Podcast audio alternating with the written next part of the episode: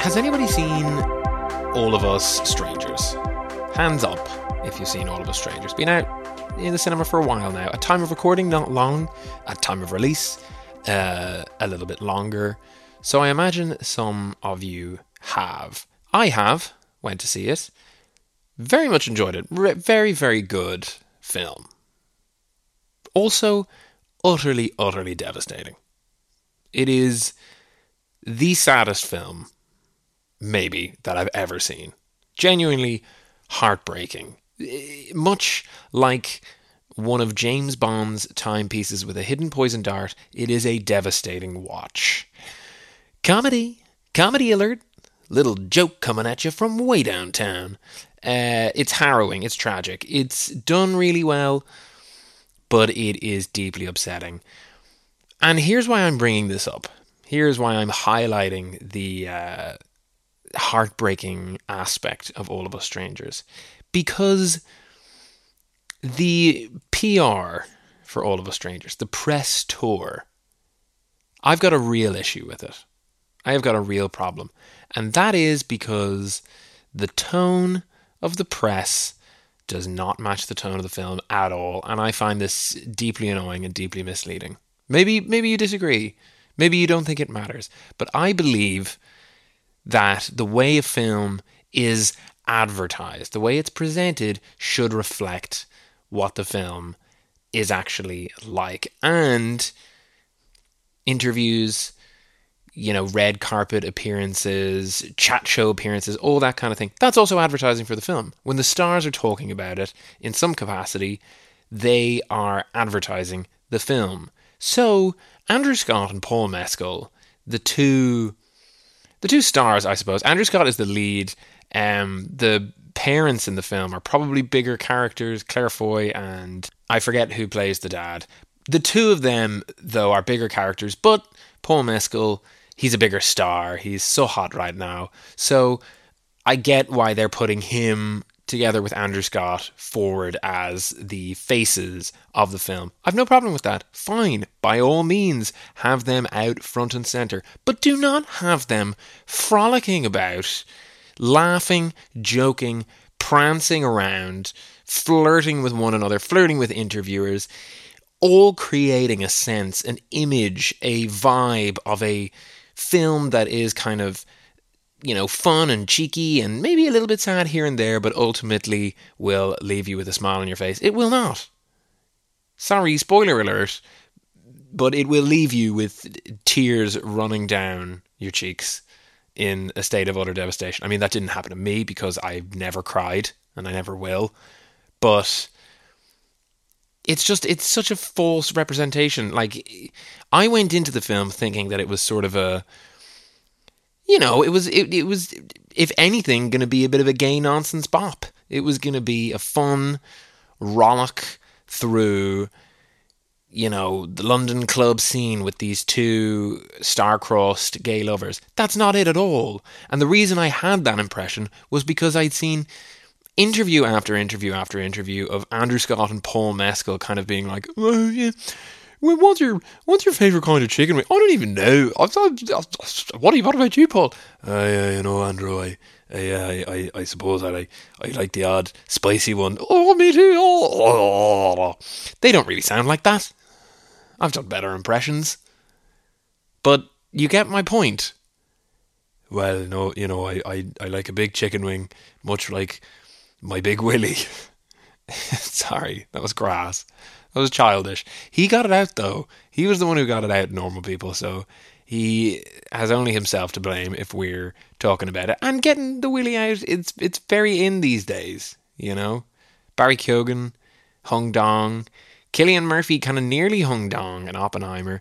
We get some nearly hanging of dong in this film. That's look. We could devote an entire episode to the new very in, very hip trend of Irish male actors just letting the Johnson flap freely in the wind. But that's not what we're dealing with right now. What we're dealing with is my irritants at these guys for misrepresenting what the film is. You shouldn't be out here cracking jokes and smiling and laughing together. You should be as grief stricken, morose, and sadness filled as the film is, so that people walking into theaters are adequately prepared, so that they know that what they're going to experience is going to be a gut punch of emotional wreckage and not a kind of funny, joyful little romp.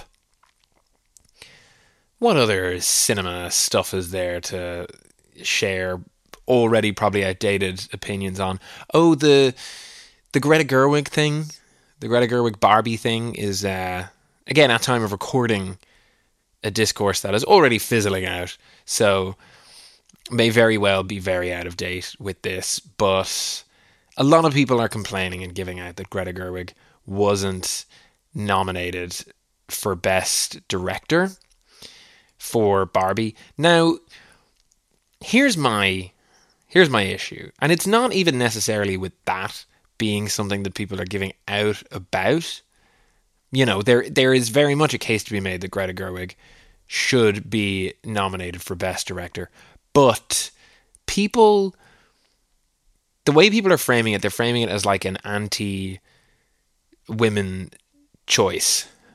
Simon, tread lightly with whatever you're about to say next. I'm not. Eh, come on, look. You know, Joe Rogan makes a few good points. No, that's not where we're going. What I'm saying is this: they're they're saying that that is the reason, or they're suggesting that that's a reason at play behind her not being nominated, and maybe they are right.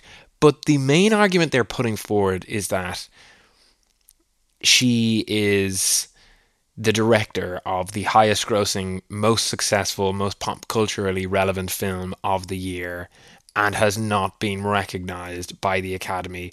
And the argument being made is that, oh, if a man had directed a film of the size and scope of Barbie, that man would have been nominated.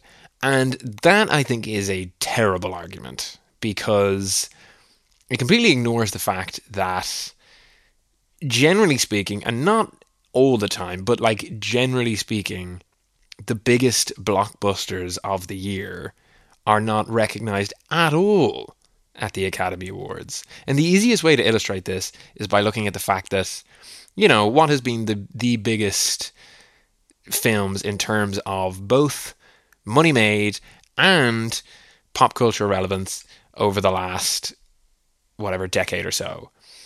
It's the Marvel films. And how many of them have won awards? None. I'm pretty sure.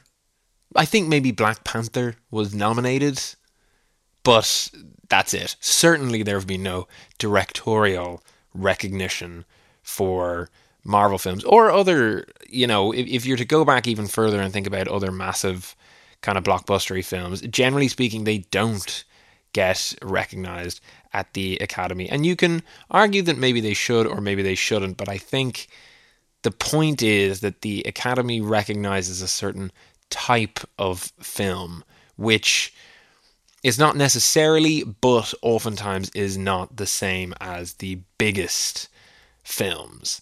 And Barbie very much fits in the same category as more of a kind of a blockbustery. I know obviously it's not Marvel, but it is a blockbuster. It's a comedy, and those very seldomly get very seldom, very seldomly get recognition at the Academy. So I just think it's you know, it's not the right tack to take, guys. If you want to have that fight, you got to choose a better weapon. So, you know, if you want to reignite that fight, which I am sure has long since died on the vine, let me know and I'll do my best to come up with other reasons to be annoyed at the Academy. Plenty of those. Plenty of those, I think, historically. Um, but sure, look, with a bit of luck, there will be some explosive uh, Will Smith style fighting at the ceremony that will be the real talk of the event. Guys, welcome to Simon Sings Like, the podcast where I, Simon, give out about film related things such as willy bearing Irish actors not accurately portraying the films that they're in on their press tours and poorly uh, constructed arguments with regards directorial nominations. And then I talk about a singer or genre of music and then I sing in a parody style like that genre or singer. Hence the name. Uh, thank you for listening for the first time if you're listening for the first time for the second third fourth fifth whatever number time this is that you are listening. If you like what you hear and you'd like to support the podcast and or me, you can do so at patreon.com forward slash Simon Hennessy for a five or a month. Would really appreciate it. If, on the other hand, you would like to see me perform live, you can go to a couple of work in progress shows I'm doing in Smock Alley Theatre in Dublin at the end of this month, February, as part of the Seen and Heard Festival of New Work. The show is called Notice Box. It's not the fully formed final version of the show.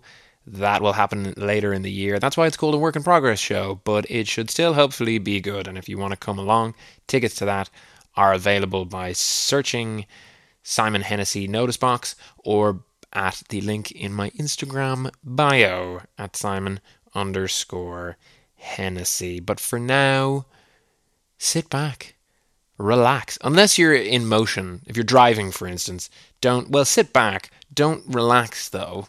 Remain alert. You're operating a vehicle, okay? Don't, you need to be paying constant attention to what you're doing behind the wheel. Otherwise, you're a danger to yourself and other road users, and you really should know that by now. So cop on and grow up, is what I'm saying to you if you're driving. If not, though, sit back, relax, and enjoy the rest of this episode. We're going to take a little quick break now, but then we'll be back to tackle today's subject. See you then. Simon, Simon sings like Simon, Simon sings like Simon, Simon sings like Simon, Simon sings like Lana Del Rey. More like Lana Del Pay for your waffle. What an odd marketing stunt that was. I don't was it a marketing stunt? I'm not really all that au fait with the details. And I could just my computer's in front of me, I could Google it, I could get the exact breakdown of what this is. But I'm too lazy and I think it's funner and funnier to just go off the very limited knowledge that I have. That's what most people do in the world with regards anything these days. They get a little bit of information and then they immediately form a concrete, strongly held opinion, and that's what I'm going to do. So I know that Lana Del Rey was working in a waffle shop for like a day, and I was told it was as like a marketing stunt for her new album, and I think that's hilarious. Imagine that going along to get your waffle, and there's Lana Del Rey. Would you like some maple syrup, guy? I'll dip my lips in your apple pie. She, she, why dip? Why would she dip her lips in the apple pie? I'm just highlighting the fact that I feel like she she's very lipsy. She's pouty.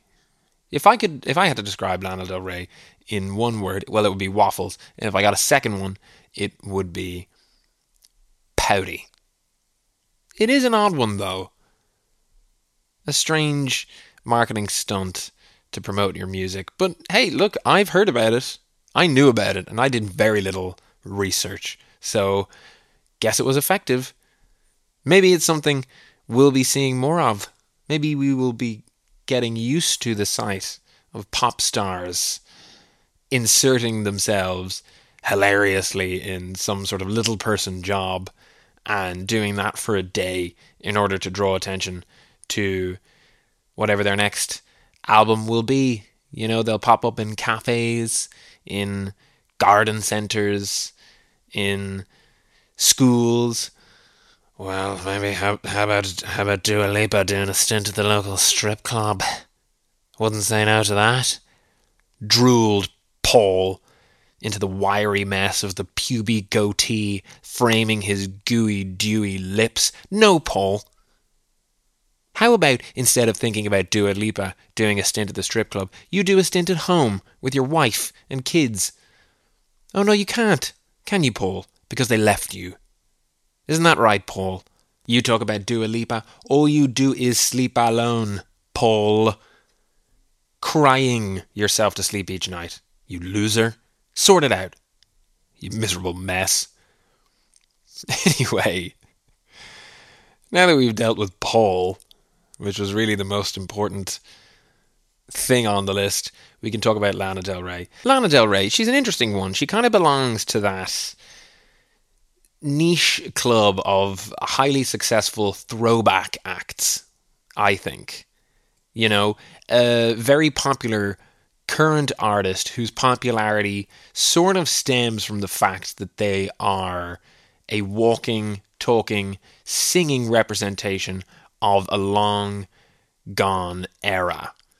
And for her, it's the 50s, it seems. She just, you know, the the style of song, the subject matter, the iconography, it's all 50s. She's very you know, her sort of drawly sort of crooning is, I feel, very reminiscent of the time. She seems to make a lot of references to that particular period. Even the music itself, oftentimes, there's sort of orchestral swells in the sound. Uh, even the sort of synthy chords are reminiscent of that period of time. So I don't know. I guess, you know, it's not true of her entire back catalogue, but I don't know her entire back catalogue. And all the hits for me seem very kind of 50s y, 60s y. She loves them. She has a great track record of romanticizing the past in a similar fashion. I mean, not really in terms of execution, but a similar endeavor to the way your parents do. You know, the way they talk about a bygone era. And the, the similarities lie in how they'll glamorize the aspects of the time, oftentimes by comparison with the present. You know, back in our day, things were just better. You know, we they'll they'll point to the odd good thing that you can compare with the present and say they did better, while just it's really overlooking the, the many, many ways in which life was an awful lot worse there. You know, I assume, I mean, everyone's parents does this, I feel. Oh, back in, back in my day, back in nowadays, everyone's you're glued to your phones and, and, and addicted to what other people think. We didn't have social media back in my day. We all weren't addicted to social media. Yeah, that's true, but you know what else you didn't have? Rights for minorities. Didn't have a lot of those. Not a ton of tolerance going on back then. You know, sure, no social media, no real empathy towards the more marginalized peoples oh, but back in well, back in my day, we we didn't need the internet to have fun. Yeah, I suppose, but your idea of fun was like skipping, you know, or like you know counting on an abacus, or sitting in a circle reciting some vaguely racist nursery rhyme. So you know, internet not a great thing, but I'll take that over those alternatives. Well, back in my day, we didn't have fast food. Yeah, nor did you have sufficient medical science to handle ailments that today represent a few days at home in bed, and in your day represented an early death. okay, maybe, maybe rein it in, Simon. Your parents did not grow up in the early days of the Industrial Revolution, so tone it down. But you know what I'm getting at. You know what I mean? This over glamorization of a period of time which was far from perfect. But Lana Del Rey really buys into that. Really buys into 1950s Americana. That's her whole thing. But then again, you know, I shouldn't I shouldn't just tar her with that brush because so these days it seems does everyone. And the reason I say this is because we are just saturated in not just 1950s content, but a very specific type of 1950s content Elvis content. Why are we getting so many fucking Elvis movies? As of the literally the past like two years.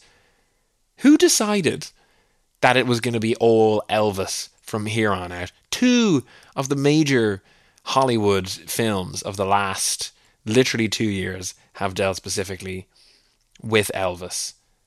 One being Elvis, starring Austin Butler, the other being Priscilla, where we get the perspective kind of on Elvis from someone close to him, from his wife. It it like I think it'll be very, you know, boring, but funny if over the course of the next few years we just continue along that train and each new film that comes out is a film about someone in Elvis's life, but we're just getting further and further and further. And like in five years, we'll have the story of the life of Elvis's barber's cousin. And you know, every now and again, Elvis might pop up in the background somehow, but it's not really about him, and it's just about this random person.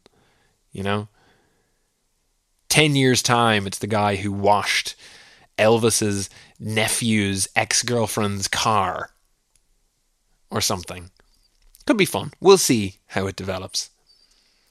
Speaking of Elvis, um, Austin Butler, what's going on, buddy? What's what's with the voice? I've been watching a little bit of Masters of the Air of late, which uh, is the kind of, I suppose, sequel to Band of Brothers. Uh, it's about the Bombardiers in World War II, and Austin Butler is the star, and he's still doing the Elvis voice. And I know we all got a lot of fun out of him doing the Elvis voice in interviews, promoting Elvis. Why am I so fixated on press tours for films at the moment? Anyway, we all got a lot of fun out of that. A lot of memes, a lot of laughs. But, like, you could at least make the case that maybe you know, it was not too far after the film, and maybe it was sort of an maybe he was kind of in on the joke in a way that he was he was doing the accent to raise publicity, almost staying in character on the tour. It was weird if so, but you could make that argument. However, now he's just popping up in other things where he is doing the voice. Like he's playing this World War II aircraft pilot and you'll see a scene with him and like some English soldiers and they'll be very true to the time period of like, well, old boy, the Jerrys certainly have us in our sights. Bloody old Adolf is gunning for us and we'll, we'll simply have to do our best and muddle through. And then fucking Austin Butler is like, well, you better turn my guns on. I'm gonna shoot them down. It's it's ridiculous. I'm only mildly exaggerating. And we all know Dune is coming up.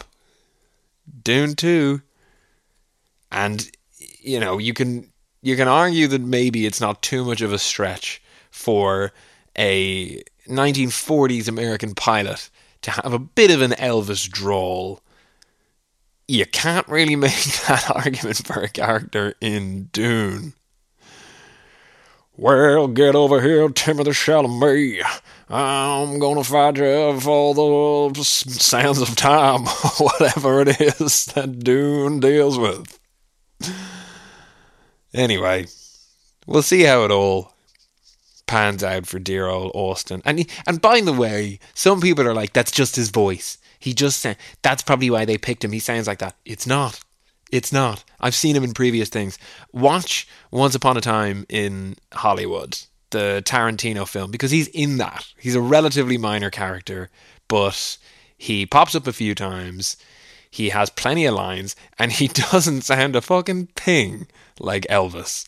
So you'd have to you would have to worry that he is just either permanently changed like the chemical makeup of his vocal cords, or for some reason he thinks it's cool to keep doing it. I don't know.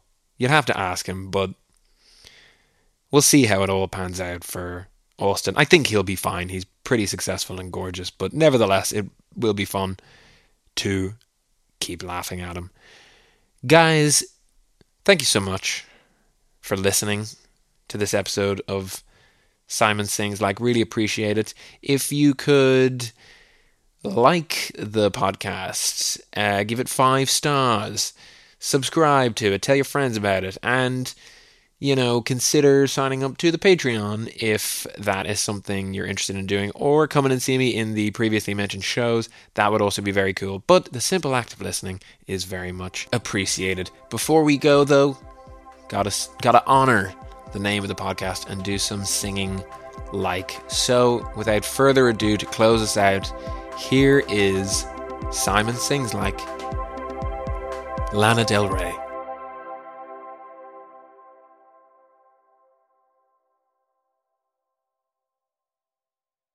Red dress, blue skies, black coffee, brown eyes. These are colors, plus things I combine to make me sound mysterious when I sing.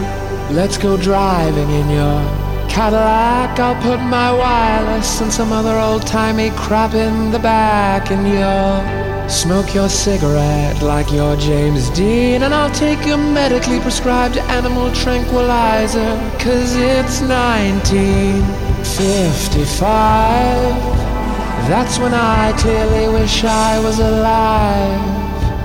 Yes, women and minorities had fewer rights, but the clothes were kinda groovy, and the waffles were nice in 55 that's where I wanna die. And I very possibly would have from TB or polio. But if your time is up, there's no better time to go than 1955. Which is also the price of your waffle, sir.